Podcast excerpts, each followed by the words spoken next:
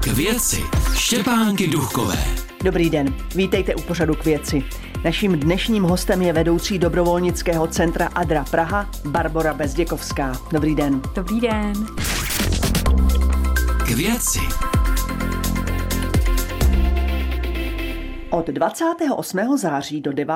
října si můžeme zaběhat právě s Adrou. A je to už devátý ročník toho běhu. A letos se ta vaše akce jmenuje Běžíme proti samotě. Tak jak se můžeme zapojit my, co si chceme jít zaběhat? Určitě budeme rádi, když se k nám přidáte. Eh, naš Adra bych už je takovou naší tradiční akcí, eh, kterou vždycky vlastně směřujeme na jeden z našich projektů, který jako humanitární organizace Adra děláme. A tento rok jsme vybrali právě dobrovolnictví, což je naše tady mm, domácí činnost, kterou děláme ve prospěch českých eh, občanů, a to ať už seniorů, z nevýhodněných dětí nebo zdravotně postižených. A Atraběh tedy um, tento rok směřujeme tak, aby výtěžek uh, šel právě na podporu dobrovolnických programů u seniorů. Proto i ten podtitul Běžíme proti samotě. No a vysvětlete, proč zrovna samota, jak to souvisí se seniory? Um, žel v České republice, nebo lze říct díky bohu, nejsme ohroženi nějakým akutním um, konfliktem, můžeme říct, ale tím, co české seniory nejvíce ohrožuje, může být právě samota. Uh, je známo, že téměř tři čtvrtě uh, milionu lidí v České republice jsou právě seniorři, kteří bydlí v jedné osobě ve své domácnosti a někdy opravdu od nich slýcháme, že za celý týden nepromluví s nikým jiným než s rádiem nebo televizí a právě pro ně směřujeme naše dobrovolnické programy kdy dobrovolníci za nima docházejí jednou týdně na návštěvu na hodinku, dvě, popovídají si, proberou aktuální témata, sdílejí, co prožívají, co je těžší, co je trápí a právě takhle se snažíme bojovat proti samotě. No a tedy ten běh, tak když se teda někdo rozhodne, že si půjde zaběhat, co to obnáší? Tak prvně budeme rádi, když se podívá naše webové, na naše webové stránky adra.cz, kde je proklik právě na probíhající kampaň k Adraběhu a tam najde všechny podstatné informace o tom, jak se může zapojit, kde se může zapojit, i když letos je um, poprvé ta varianta oba obojí, to znamená, že se může zapojit buď na takových reálných výbězích uh, ve městech České republiky, anebo může se zapojit i virtuálně, to znamená na dálku, kdekoliv po České republice. Najde tam i odkaz k tomu, jak se může registrovat. Eh, registrační formulář není nijak složitý, určitě si jim prokliká každý. Může si vybrat, zda se chce právě účastnit některého z těch hm, hromadných výběhů v některém z měst, kde je děláme. Může si také vybrat, jestli se chce zapojit během nebo chůzí. Máme taky variantu Adra chůze. Pro ty, kteří nejsou běžci, i ty bychom právě chtěli k běhu přizvat, protože není nutné být sportovcem, stačí si vít na procházku a úplně skvělé by bylo, kdyby lidé, kteří se rozhodnou takto nás podpořit, tak třeba právě k tomu pozvali svoji babičku, dědečka, souseda, zkrátka někoho, komu pomůžou vít z té jeho samoty. A když zůstaneme teda teď v Praze, tak kde je ten živý výběh v Praze a kdy? Mm-hmm. V Praze máme výběh naplánovaný na 29.9. Je to čtvrtek ve 14 hodin v Kunratickém lese. Budeme mít připravenou variantu jak běhací, tedy um, část závodu. Kolik kilometrů? Pět nebo deset kilometrů. Ano. A zároveň máme i část právě procházkovou, kam jsme přizvali naše milé seniory z domova seniorů Háje, uh, kteří jsou právě příjemci té naší dobrovolnické služby. Za nimi dobrovolníci dlouhodobě a pravidelně docházejí. A oni se nadchli pro tuto myšlenku. Moc se jim líbilo, že vlastně oni můžou být přímo těmi aktéry, že oni vlastně jako jedna z mála příležitostí nejsou těmi příjemci té pomoci, ale jsou těmi, kteří se aktivně zapojí a vlastně jsou součástí, takže se jim to moc zalíbilo a oni tam budou s námi. Takže vedle běžecké části ještě bude část právě procházková, kde budeme mít tyto seniory i imobilní na vozíčcích, které právě dobrovolníci povezou přes Kunratický les na takovou krátkou procházku a umožní jim zase jak spojení, popovídání, sdílení, tak i vít si vlastně do přírody, což pro ně vůbec není běžné. Kolik stojí startovné pro ty běžce? Pro běžce je to 250 korun. Eh, je tam také snížená cena pro zdravotně postižené lidi s nějakým zdravotním handicapem. O 100 korun je ta cena nižší. K věci. Naším dnešním hostem je vedoucí dobrovolnického centra Adra Praha Barbora Bezděkovská. Adra má po republice 15 dobrovolnických center, kde všude ty dobrovolníci pomáhají. Už jste teda zmínila ty domovy seniorů, tak kde ještě? Uh-huh.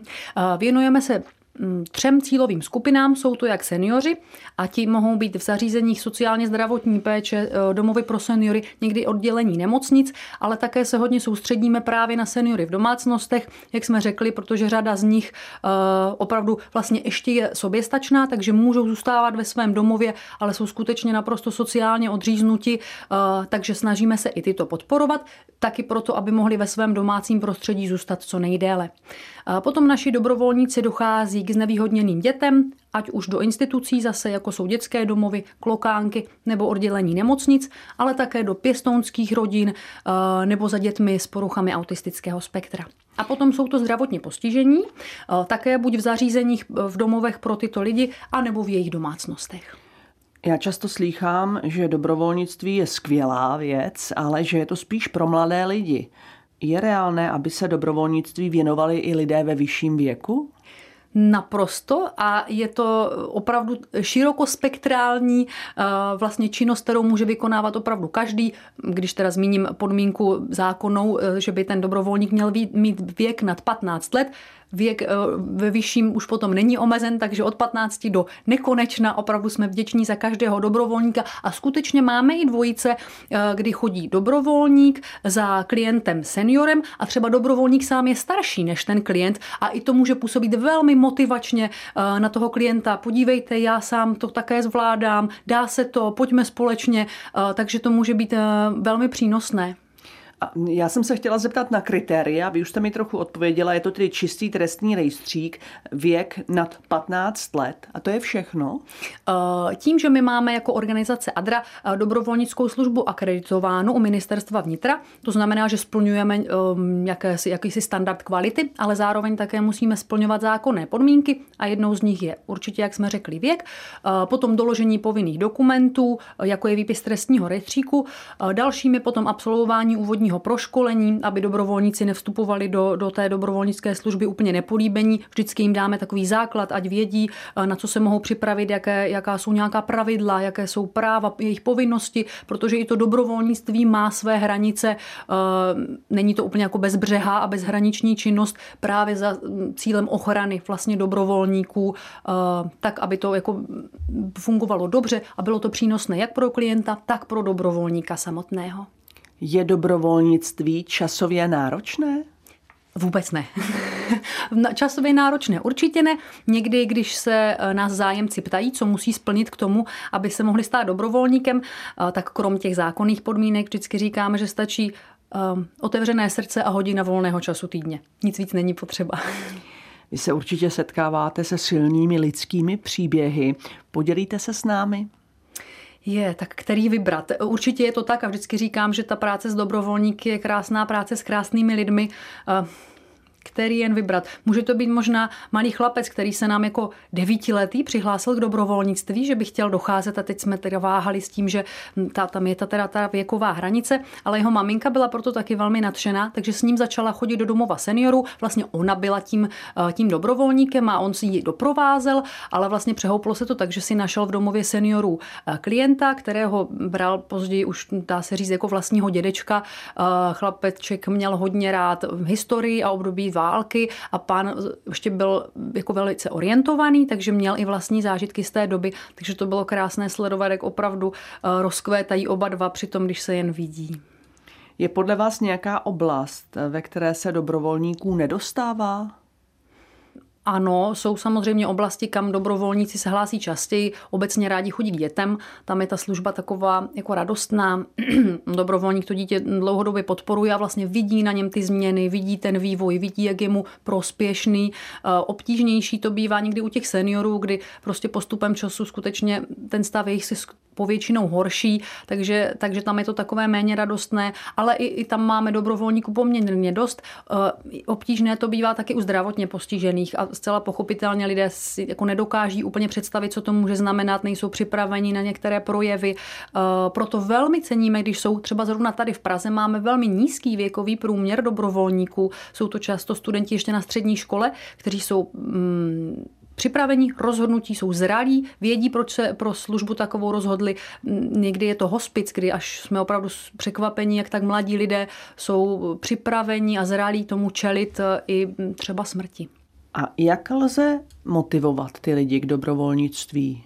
Hmm. Nejlepší vždycky říkáme, že je, když sám dobrovolník předá tu svoji pozitivní zkušenost. Takže hrozně rádi slyšíme, když na tom úvodním školení, když se dobro, těch zájemců vlastně ptáme, jak se vůbec o adře nebo o dobrovolnictví dozvěděli. A když někdo řekne, no můj kamarád, moje kamarádka taky dělá dobrovolnictví a tak úžasně o tom mluví, že jsem to taky chtěl vyzkoušet, tak to je, myslím, ta nejlepší reklama.